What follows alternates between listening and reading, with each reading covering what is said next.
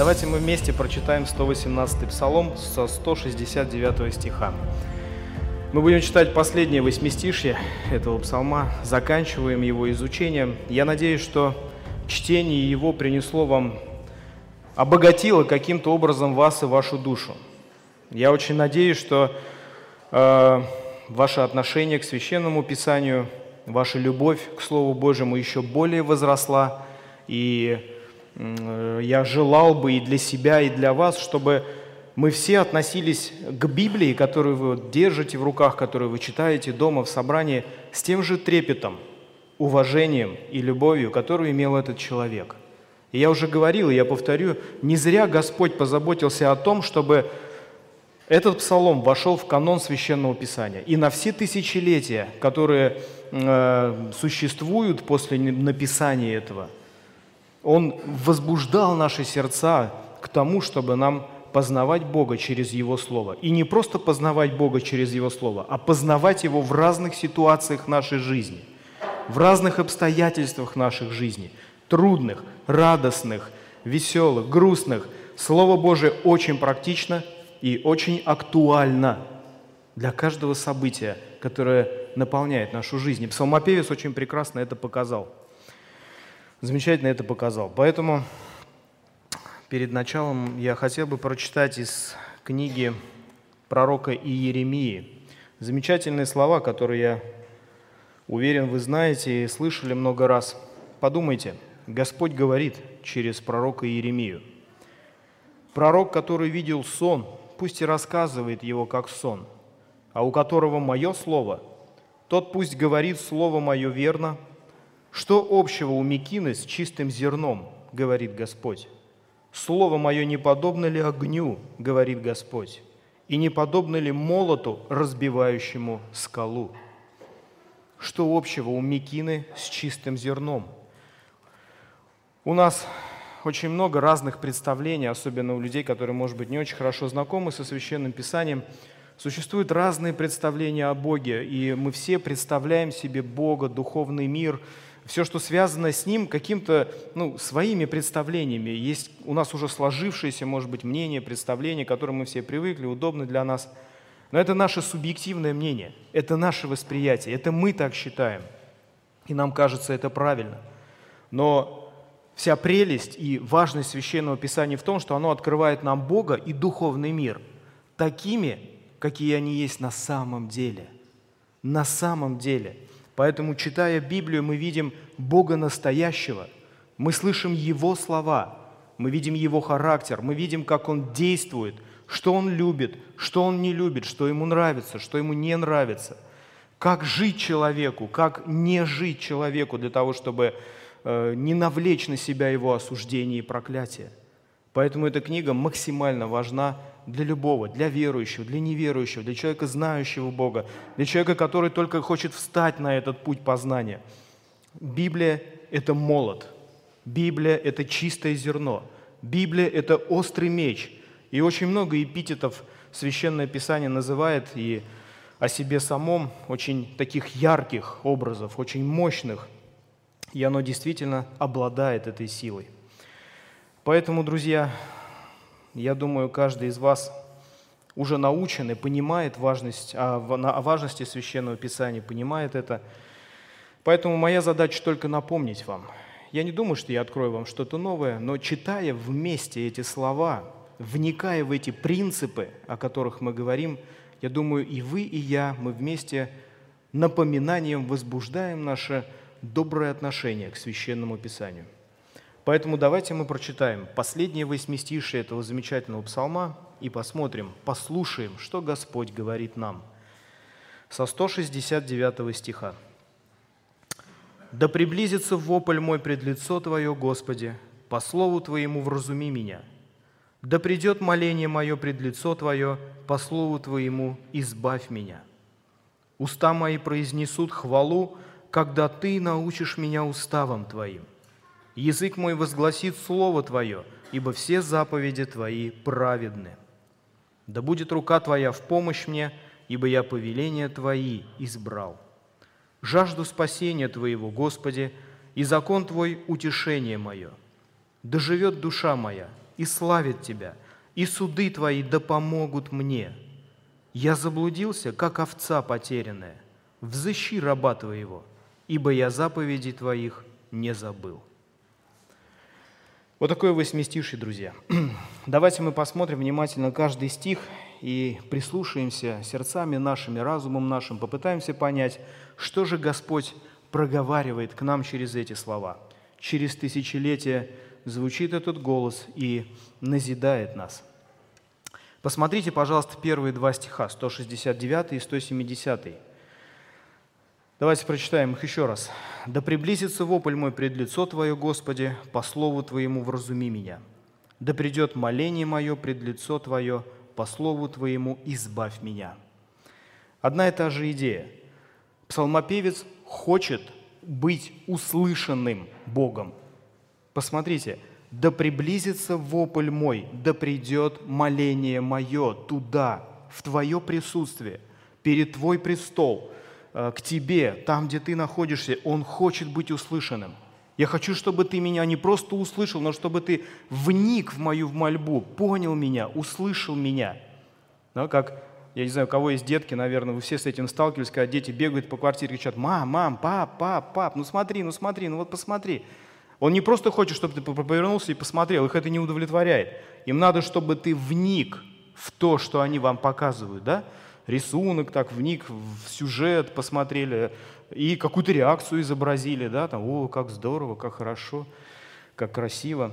Вот псалмопевец примерно в таком же состоянии. Он не просто хочет выкрикнуть молитву и успокоиться в самом факте молитвы. Он хочет, чтобы его голос был услышан там, на небесах, у Бога. Да приблизится вопль мой пред лицо Твое, Господи пред лицо Твое. Здесь очень много, не забывайте, что это стихи, это поэзия, здесь очень много образных, красивых таких э, выражений, и мы видим, что но все-таки они различаются, да, мы видим и первый, и второй стих, здесь он говорит в 169 стихе «вопль мой». Что такое вопль? Как вы думаете, что такое вопль? Крик, крик, какой-то очень, это какая-то выражение очень сильной эмоции, да, которая переполняет вас, очень сильной эмоции. Может быть, это крик отчаяния или вопль отчаяния. Это может быть крик души или что-то, крик радости, вопль радости. Да? Разные бывают вопли. Но в контексте этого псалма мы знаем, что вопль псалмопевца горестный, горестный. У него есть проблемы. В его жизни очень много тяжелых и тягостных обстоятельств, которые давят его, давят его душу, у него есть князья, очень влиятельные, могущественные, сильные люди, которые без всякой вины угнетают его, просто давят его, отравляют его жизнь и хотят сжить его сосвету. У него есть недоброжелатели, которые гонят его из-за его верности Богу, из-за его верности закона, э, закону Божьему. И в, контексте мы, конечно, знаем, что этот вопль горестный. Это вопль вызван таким тягостным состоянием его души. Он томится, он тяготится, он в контексте мы видим также даже нашего восьмистишья, он жаждет спасения, он жаждет выйти из этой ситуации. Поэтому он говорит, да приблизится вопль мой, ревностный, мощный, эмоциональный крик э, к Богу. А в 170 стихе мы видим, да придет моление мое. Вот слово моление, оно имеет несколько другой оттенок, это более мягкое слово, которое выражает смиренное состояние души. Смиренное состояние души – это состояние просителя, это состояние человека, который э, не требует, может быть, да, чего-то, что ему должно, но он молит, он просит, он в смиренном состоянии находится. Посмотрите, какая какой вопль интересный. Он вроде бы, э, с одной стороны, он кричит э, и вопит, но с другой стороны, э, его молитва пронизана смирением. Пронизана смирением. Он, он понимает прекрасно, кто такой Бог и кто такой он сам. Он прекрасно понимает, к кому он обращается. Он ревностен, он усерден в, этом, в этой молитве, но при этом его душа смиряется перед величием Божьим. Смиряется. И заметьте это для себя. И посмотрите, пожалуйста, он говорит, приблизится вопль мой пред лицо Твое, Господи, по слову Твоему вразуми меня. в 170 стихе «По слову Твоему избавь меня». Он молит Бога о том, чтобы Господь его вразумил, вразумил и избавил. Вразумил и избавил. Друзья, эти два стиха говорят нам о том, что откровение Бога о себе побуждают нас к усердной и ревностной молитве. Вот Божье откровение, Библия, когда мы ее читаем, она формирует в нас молитву. Она формирует в нас вот эти вопли и эти моления, которые мы можем а, адресовывать Богу. Это очень важно. Откуда он знает о способности Бога вразумлять человека? Откуда он знает о его способности избавлять? Откуда он знает о, обо всем этом? На чем основана его молитвенная просьба? Оно основано на Слове. Псалмопевец очень хорошо знает Бога Библии. Он знает закон, он знает его наставление. Посмотрите, по слову твоему, вразуми меня по слову твоему, избавь меня, или в соответствии с твоим словом. Он знает, он наставлен, и это формирует вопль его души. Понимаете? Его молитва основана не на пустом месте, он не просто так вот вопит и требует чего-то, э, как, вот, как, как карта ляжет, да, как жизнь пошла. Нет, у него вполне конкретные просьбы, он знает, к кому он обращается – он обращается к нему с должным образом, и он знает, о чем просить. Он знает, о чем просить. И в этом ему помогает священное писание, закон Божий, откровение Бога, которое он дал всему человечеству о себе. Посмотрите, пожалуйста, я зачитаю несколько текстов из священного писания, которые помогут нам понять эту мысль. Прочитаю, можете просто следить за мной. Псалом 18, 8 стих – Закон Господа совершен, укрепляет душу. Откровение Господа верно, умудряет простых. Откровение Господа верно, оно умудряет простых. Кто такие простые? Люди несмышленные, или, как в мире говорят, не шаристые. Может быть, они не настолько быстро соображают, там, да, они, они, они не проницательны э, в духовных вещах, они, может быть, не очень хорошо наставлены в этом, они, они простые. И вот э, Слово Божие умудряет простых, то есть показывает им, э, слово «простые» еще означает «открытая дверь», вот, чтобы вам было понятней. Простой – открытая дверь, то есть туда может зайти все, что угодно, выйти что угодно – и вот когда Господь умудряет, Он закрывает эту дверь. Понимаете? Он наставляет человека в его поведении, как ему нужно вести себя, как быть мудрым, как быть смышленным именно с его точки зрения, чтобы сохранить человека от каких-то безумных, бездумных поступков, чтобы человек не испытывал разочарования и горечи от тех путей, которые он выбирает для себя, будучи простым – Господь умудряет, сохраняет и направляет своим словом. Псалом 33, с 16 по 18 стих, послушайте. «Очи Господни обращены на праведников, и уши Его к воплю их. Но лицо Господне против делающих зло, чтобы истребить земли память о них. Взывают праведные, и Господь слышит, и от всех скорбей избавляет их». Потрясающие слова – Наверняка псалмопевец знает это.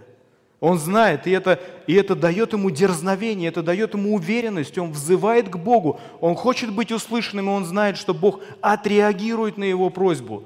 Он тот простой, который нуждается в Божьей мудрости. Он тот несмышленый, который нуждается в том, чтобы Господь стал водителем его. Это блаженное состояние. Когда Бог ведет вас по жизни, Он сохраняет вас вот от этих путей, от этих поступков, которые приносят вам в итоге горе, разочарование и скорбь. Псалом 96, 10 стих. «Любящие Господа, ненавидьте зло. Он хранит души святых своих, из руки нечестивых избавляет их». Замечательные слова. Это тоже обетование, это тоже, это тоже исповедание – это опыт человеческой жизни, человеч... взаимоотношений человека и Бога чья-то душа была исторгнута из руки врага, как птица, и в радости человек пишет эти слова, глубокие слова, истинные слова, и псалмопевец знает это. И его молитвенная просьба сформирована под воздействием доброго и любящего характера Бога по отношению к своим деткам, которых Он очень сильно любит. Господь говорит детям своим в Псалме 31, 8 стих, «Вразумлю тебя, наставлю тебя на путь, по которому тебе идти, буду руководить тебя, око мое над тобой». Как ведет нас Господь? Его Слово. Его Слово, Его заповеди призваны сохранить нас от глупых поступков, от неправильных путей, от путей, которые приносят боль в нашу жизнь. Словом Своим Господь сохраняет нас. Поэтому псалмопевец просит, по Слову Твоему вразуми меня в той ситуации, в которой я сейчас нахожусь. Что мне делать с этими князьями, я не знаю. Я не знаю, как их преодолеть, я не знаю, как преодолеть их гонения, я не знаю, за что они ополчились на меня. Дай мне мудрости, как поступить сейчас – Избавь меня, выведи меня вообще из этой ситуации, спаси меня от людей, которые желают мне зла. И Бог слышит его. Бог слышит его моление на основании, мы можем так утверждать на основании тех текстов, которые мы только что прочитали. Господь очень внимателен к молитве детей своих, к молитве праведных. По слову Твоему избавь меня. Друзья, Слово формирует наши молитвенные нужды откровения Бога о себе побуждают к усердной и ревностной молитве. Мы знаем Бога, мы знаем, о чем просить, и мы знаем, как просить. Господь, помните, своим ученикам Господь Иисус, когда нес служение на земле и своих учеников, учеников учил вот этим же вещам, о которых мы сейчас с вами говорим. Помните, Он приводил притчу или историю о вдове, которая искала помощи у управителя. Да? Помните, Он говорил о настойчивости в молитве о настойчивости в молитве. Он говорит, будьте настойчивы в молитве, как та вдова, которая доняла этого правителя. Он говорит, я ее терпеть не могу, но помогу ее, чтобы просто вот не донимала меня уже. Он говорит, и вы будьте настойчивы, будьте ревностны э, в молении, в молитве, в донесении ваших просьб до престола Божьего. Молчание Бога еще не значит, не говорит о том, что Он нас не слышит. Да? Это уже другая большая тема, я не буду ее сейчас, может быть, касаться. Как-нибудь Господь, может быть, даст об этом поговорить, но мы знаем, что и молчание Бога – это тоже Его ответ порой. Давайте посмотрим следующий стих, 171. Чему Он учит нас? «Уста мои произнесут хвалу, когда Ты научишь меня уставом Твоим». Уста мои произнесут хвалу, когда Ты научишь меня уставом Твоим. Друзья, что такое хвала? Вы испытывали когда-нибудь состояние или чувство хвалы? Хвалили кого-нибудь? Хвалили? В своей жизни хвалили кого-нибудь? Или что-нибудь? Фильм, человека, поступок, картину, ситуацию какую-то? Хвалили? Что такое хвала? Это эмоция, да? Это эмоциональное состояние сердца, когда сердце настолько в восхищении – что оно не в силах это восхищение удержать внутри, и это восхищение вырывается наружу. Ох ты молодец какой! Ах, какой замечательный фильм! Посмотрите, какая картина! Да? Хвала – это то, что невозможно, это, вот, это то восхищение, тот восторг, который невозможно удержать внутри. Это очень радостное состояние, приятно его испытывать, это хорошая эмоция, положительная – и вот смотрите, псалмопевец связывает хвалу с Писанием, со Словом Божьим. «Уста мои произнесут хвалу». Когда? Когда ты научишь меня уставам твоим. Понятая и принятая сердцем истина священного Писания радует сердце, как ничто другое, и рождает хвалу и словословие Богу. Друзья, для того, чтобы быть вот в этом состоянии хвалы и словословия, как альтернатива депрессии, раздражению и ропоту, полюбите Священное Писание так же, как Он. Вникайте в Слово. Видите за этими строчками своего любимого Бога, и ваше сердце будет преисполнено хвалы. Уста мои произнесут хвалу, когда ты научишь меня уставам твоим. Человеческое сердце радуется, когда оно читает Слово Божие и понимает смысл его – Помните, какой праздник устроили люди после пленения? Я не буду зачитывать там большой очень отрывок, текст. Но я знаю, кто читает Писание, изучает его, тот знает эту историю. Книга Ездры. Когда Ездра, а, книжник, пришел, а, возвратился в Иерусалим в числе тех, кто восстанавливал, отстраивал его. А, и он занимался восстановлением духовной жизни народа, народности. И он проповедовал закон, он разъяснял слово, прочитывал закон на площади перед великим стечением людей, провозглашал Бога и Его Слово. И что мы видим в результате? народ настолько возрадовался понятому и принятому слову, что устроили великое празднество. И это ликование было не наигранным, туда не кнутами сгоняли, не, не заставляли посещать так, так чтобы сегодня вот в 15.00 был там, понял, на площади, иначе, смотри, я тебе премии лишу, да, как на работе иногда говорят. Нет, не надо было никого так побуждать. У людей было ликование в сердцах. Почему? Слово Божье услышали, поняли и приняли его. Не просто услышали и поняли, но еще и приняли сердцами своими. Псалмопевец показывает нам это состояние чудное. «Уста мои произнесут хвалу, когда ты научишь меня уставом твоим». Замечательное состояние. Я желаю вам испытывать его каждый день в вашей жизни, друзья. Чтобы каждый день вашей жизни из сердца каждого из вас лилась хвала в адрес того Бога, о котором вы читаете. Чтобы Бог в вашем сердце, будучи мощным, славным, превознесенным, рождал в вашем сердце вот такой отклик, который бы вы не могли удержать в себе, внутри. Но чтобы он исторгался и также приближался в самое небо, возносился в самое небо. Посмотрите, пожалуйста, следующий стих, 172. Они немножко похожи. Язык мой, возгла... э, уста мои произнесут хвалу, когда ты научишь меня уставам твоим, а язык мой возгласит слово твое. Почему? Потому что все заповеди твои праведны. Язык мой возгласит слово твое, ибо все заповеди твои праведны. Мы видим, что он намерен во всеуслышание возвещать Слово Божье. Почему? Потому что убежден в его истинности – в Его правильности, в Его праведности. Когда мы с пеной у рта отстаиваем что-то, вот посмотрите свою жизнь, когда мы готовы с пеной у рта рвать на груди тельняшку и отстаивать что-то свое, когда, в каких случаях?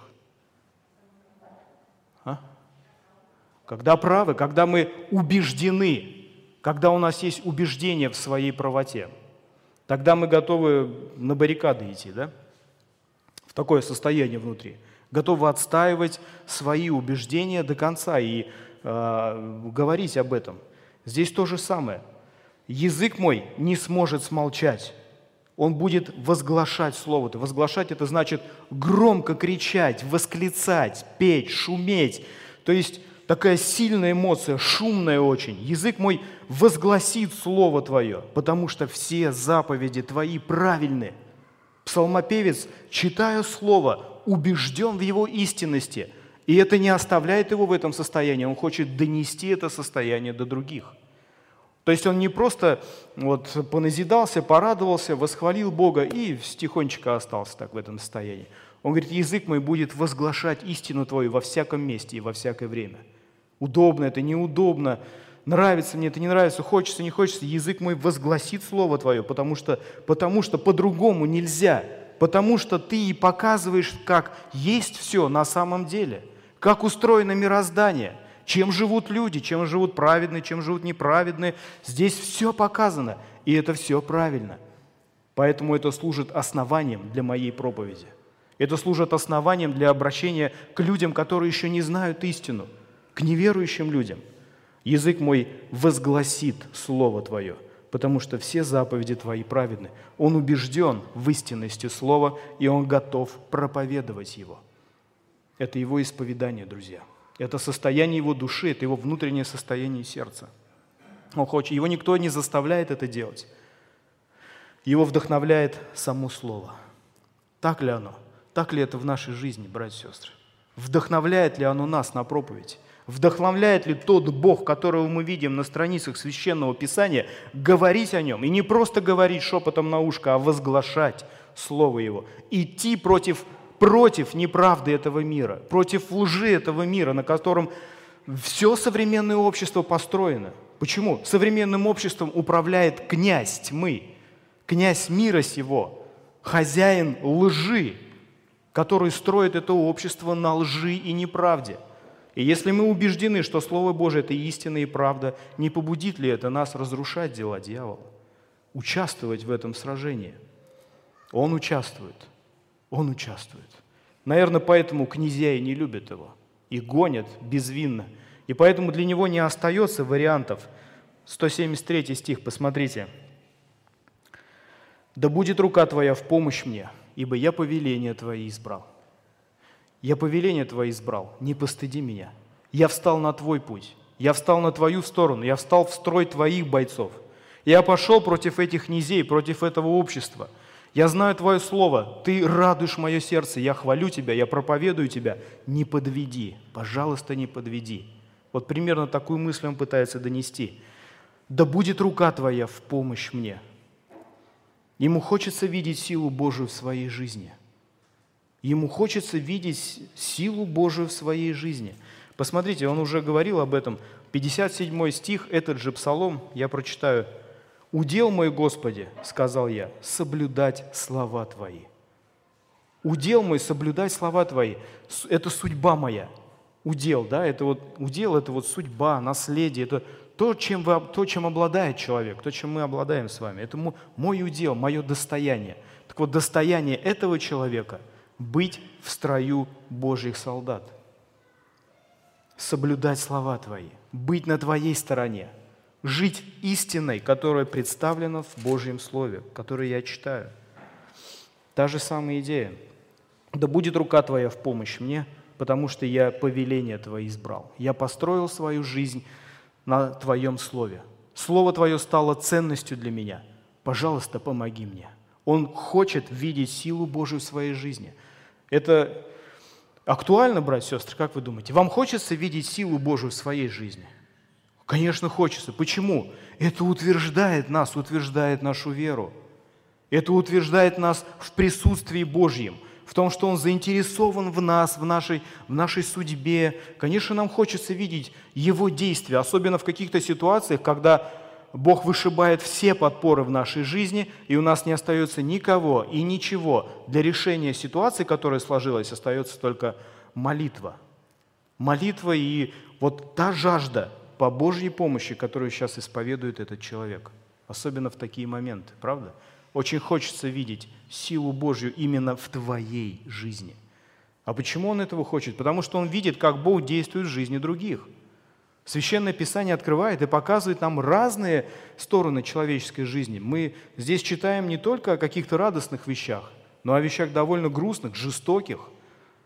И мы видим, как Бог вмешивается в судьбы и в жизни и отдельных людей, и народов, и ведет своих детей – выводит из печи огненной, вырывает из пасти львов, заграждает острие меча и так далее. Да, в отношении кого-то нет, но псалмопевец в надежде возносит свое моление к Богу и желает, чтобы он защитил его в этой ситуации. Помните, как друзья Даниила ответили царю Сидрах, Месах и Авденага, когда они приступили повеление царя и не поклонились идолу, которого тот сделал? Помните, когда он их вызвал на собеседование, да, и, ребят, вы что, ну-ка давайте поклон. Вы, я, вы у меня на особом счету, вы у меня министры, я вас так поднял, обучил, зарплату вам хорошую дал, оклады хорошие. Вы что творите? Ну-ка поклонитесь идолу и живите дальше. Спокойно. Что они ответили, помните? Мы, царь, идолу твоему поклоняться не будем, потому что верим, что Бог силен спасти нас от печи этой огненной, от руки твоей, царь. Но даже если не спасет, мы все равно поклоняться ему не будем, этому идолу. Даже если, вот, вот их вера, вот их убеждение. И псалмопевец то же самое. Он, он желает здесь помощи Божьей, он желает видеть силу Божию в своей жизни, но даже если это не произойдет, и ситуация окажется так, что ему снимут голову или каким-то образом казнят его эти князья, он все равно останется верен Богу, потому что он убежден в его истинности. Он убежден, он знает, кто есть настоящий Бог, кто есть настоящий владыка этого мира. Удивительно. Удивительна верность друзей Даниила, и удивительное исповедание этого человека, псалмопевца, который готов быть с ним до конца. «Я повеление Твои избрал». Все, это мой удел, это моя судьба. Я с этого места я не сойду. «Жажду спасения Твоего, Господи, и закон Твой утешение мое». Похожая мысль, похожее состояние его исповедания. Он говорит, я, я жажду спасения Твоего. То есть в этой ситуации ему хочется получить помощь в своих трудностях именно от Бога.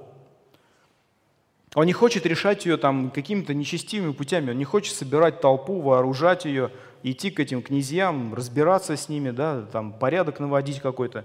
Может быть, у него есть к этому какие-то способности или ресурсы. Он не хочет э, задействовать каких-то влиятельных друзей, чтобы эту ситуацию разрешить. Не хочет желать смерти этим людям. Он говорит, я жажду спасения Твоего. Он хочет, чтобы именно Бог своей э, всевластием, своей силой разрешил эту ситуацию. И закон Твой – утешение мое в этом. Видите, немножко другой поворот мысли. Он говорит, что закон Божий утешает его в этой ситуации. Друзья, человек склонен искать ложные убежища, когда ему тяжело, когда ему трудно. Вот душа наша, особенно люди, которые из мира, которые имеют какой-то опыт прохождения трудностей, да, неверующий опыт. У всех нас есть искушение, может быть, сойти на эту дорожку, получить утешение не, не в молитве, не в преклонении, в смирении перед волей Божьей, не в желании Его помощи, а в чем-то другом. Помните, у Иона это был сон. У Иона, когда была депрессия, он заснул на корабле. Причем заснул настолько, что даже буря не могла его мощно разбудить, страшная. Корабельщикам пришлось в чувство его приводить. Да? У Или это была депрессия, страшная, жестокая депрессия, когда он удалился в пустыню один, говорит, все, я один вообще в мире остался, меня все ищут, все хотят меня убить. То есть у нас у всех есть склонности как-то решить проблему и найти утешение в чем-то, и даже у детей Божьих.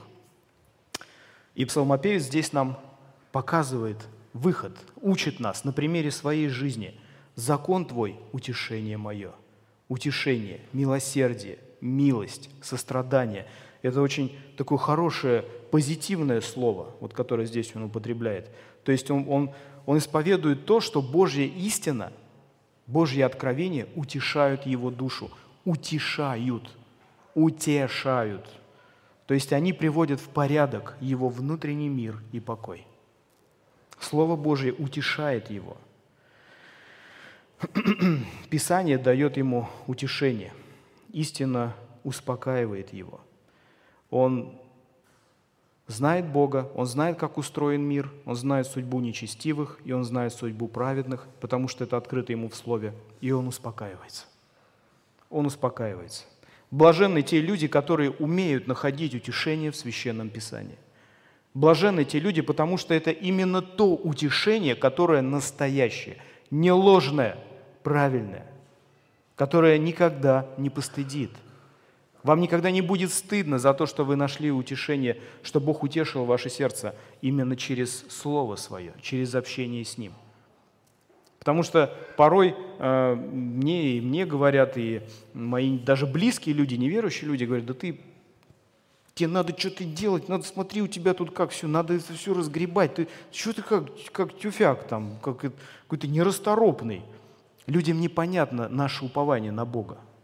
Люди не могут понять э, эту силу, в чем сила упования на Бога, в чем, почему и как мы получаем утешение Священного Писания. Поэтому со стороны кажется, что да, увольни, там, тюфяки, может быть, не хотим решать какие-то сложившиеся сложности, накопившиеся. Нет, хотим, мы решаем, все делаем. Но наше утешение не в наших способностях, не в наших ресурсах и не в наших руках. Мы утешаемся тем, что Бог открывает о себе в Своем Слове. И здесь этот человек это исповедует – Дальше он говорит, «Да живет душа моя, и славит тебя, и суды твои да помогут мне». «Да живет душа моя, и славит тебя, и суды твои да помогут мне». Он хочет жить. Этот псалмопевец, этот человек, он хочет жить, и он не просто хочет жить, шкурно сохранить свою жизнь, он хочет жить для славы Божьей. Он хочет жить для того, чтобы иметь взаимоотношения с Богом и дальше развиваться в отношениях с Ним. И суды твои да помогут мне. Он надеется на Божье правосудие в этом вопросе. Он надеется на Божье определение, которое Он выносит в отношении нечестивых людей, сохраняя детей своих. «Да живет душа моя и славит Тебя, и суды Твои пусть мне помогут». Пусть мне помогут в этом, пусть помогут мне жить и славить суды Божьи, то есть это Его Слово, это, его, это один из синонимов Слова Божье. Суды, уставы, откровения, закон, то есть все это синонимы написанного Слова Божьего. «Да живет душа моя, славит Тебя и суды Твои, пусть помогут мне в этом». И последний стих, давайте, друзья, посмотрим, очень интересный, необычный. Мы с братьями, когда смотрели, вообще поражались просто э, перепадом мысли псалмопевца – то он такие возвышенные слова говорит, да, а, а, «Я жажду Тебя, я верю в Тебя, удел мой соблюдать слова Твои» и так далее. То есть такие возвышенные мощные слова, мощные исповедания. И вдруг «Я заблудился, как овца потерянная». Вот конец псалма. «Я заблудился, как овца потерянная, взыщи раба Твоего, ибо я заповеди Твоих не забыл». На самом деле ничего странного нет, и концовка потрясающая, друзья. Что такое заблудившаяся овца? Вы понимаете, знаете, что это за животное, да? Она никогда не найдет дорогу назад. Овца довольно глупое животное, несообразительное. И потерявшаяся овца, если не имеет хорошего, заботливого пастуха, по сути, обречена на смерть. Она куда-нибудь свалится, провалится, или ее волки съедят, или она где-то запутается, или умрет от голода, или от жажды. В общем, по сути, овца в большинстве случаев будет обречена. Нужен добрый пастырь, добрый пастух, кто-то, кто заинтересован в судьбе овцы. Кто-то, кто заинтересован в судьбе овцы, для того, чтобы найти ее. Слово «заблудился», а особенно в контексте Священного Писания, означает впасть в грех, впасть в какое-то согрешение. Заблудиться, то есть уйти с прямых путей – уйти с путей Божьих на какие-то пути кривые темные, которые больше свойственны этому миру. И он говорит о себе, о своем состоянии. Мы не знаем, что его к этому привело. Или все-таки ситуация, вот его ситуация, что его гнали, что его э, презирали, пренебрегали им, или еще что-то – но факт остается фактом. Может быть, это э, выражение его собственной греховности, потому что мы знаем, что этот человек достаточно искренне говорит о себе. И помните, когда мы только начитали читать этот псалом, мы читали такие слова. Э, пятый стих, с пятого стиха.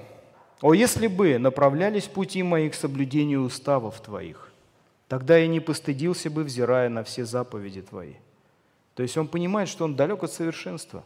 Я смотрю на заповеди, я читаю Слово, и оно обличает меня. Я вижу свои грехи, я вижу свои несовершенства. И вот здесь он то же самое говорит, я, я заблудился, как овца потерянная. Я, я ушел с твоих прямых путей, я, я заблудился, как овца, и готов погибнуть. Мне нужен пастырь, пастух. Мне нужен тот, кто, будучи заинтересован, найдет меня. И он говорит, взыщи раба твоего. Найди раба твоего, найди меня – Почему? Потому что я заповедей Твоих не забыл. Человек даже в минуты согрешения, в минуты падения, самого глубокого падения, все равно остается Детем Божьим.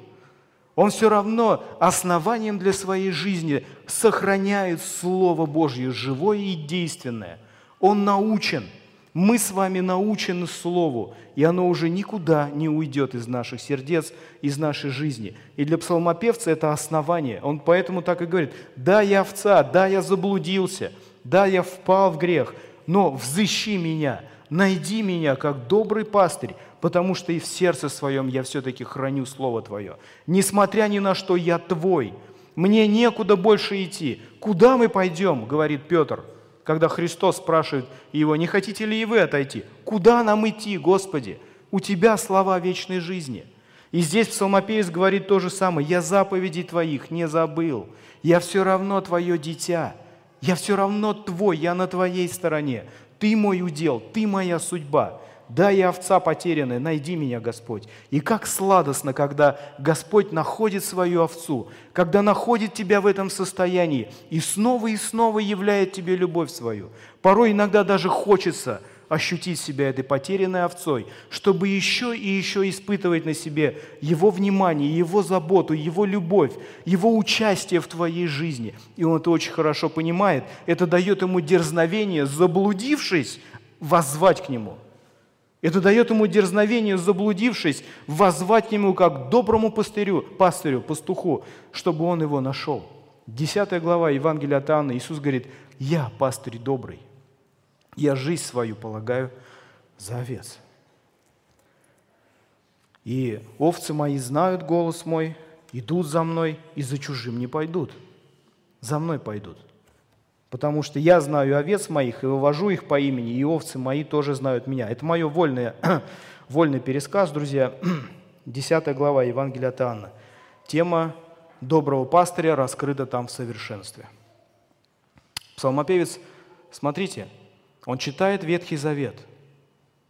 Он читает Ветхий Завет. Там еще нет откровений о Господе Иисусе Христе, о Его кресте, о Его великой благодати, которую Он излил на всех грешников, сняв, сняв с нас нашу вину, умерев за нас на кресте и взял, взял все грехи на себя. Он, он это ничего не читает, но он видит Бога как доброго пастыря. И у него есть основания взывать к Нему.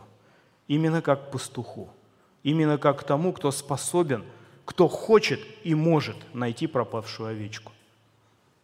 Слово Божье дает ему это дерзновение, дает ему это откровение, понимание характера Бога. Я заблудился, как овца потерянная. Взыщи раба твоего. Положительная нота. Кажется, что заканчивать на негативе. Нет, заканчивать на весьма положительной ноте.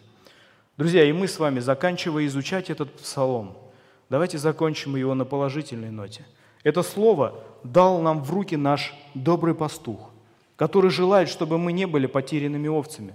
Он не хочет, чтобы мы сбивались с пути и испытывали горечь и разочарование в нашей жизни от наших путей, которые мы для себя выбираем.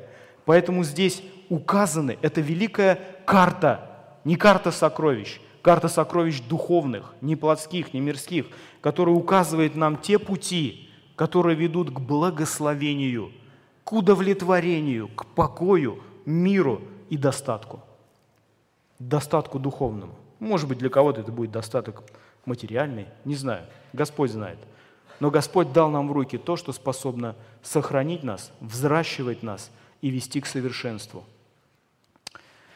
Поэтому имейте, друзья, такое же отношение к Слову, как имел этот человек – Взращивайте в себе, культивируйте в себе должное отношение к Священному Писанию. И да благословит вам вас в этом Бог. Аминь. Давайте помолимся.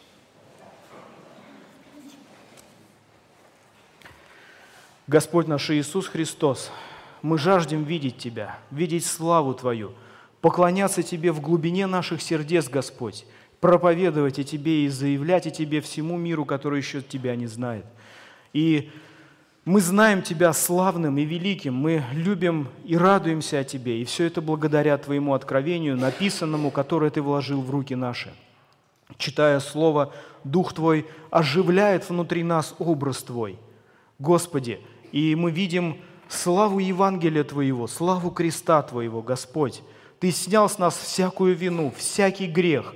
Ты умер вместо нас, Господь, на Голговском кресте – и привел нас к Отцу, очищенных, чистых, абсолютно невиновных. Это Твоя заслуга, это Твой труд. И нам радостно читать об этом, нам радостно это исповедовать, и нам радостно поклоняться Тебе. Не только в день воскресный, но и в каждый день обыденный, который Ты даешь нам прожить. Господь наш, я молю Тебя, чтобы Ты все собрание Твое благословил трепетным отношением к Священному Писанию. Дай нам видеть Тебя, Господи, за этими строками, чтобы Дух Твой оживлял Твое Слово для нас, Господь, чтобы оно не было тщетным, но как живительный дождь сходило на сухую землю и питало ее. Я молю Тебя, Боже, вырасти в нас такое же трепетное отношение, которое имел этот человек, и благослови этим церковь свою. Аминь. С миром Божьим приветствуйте друг друга.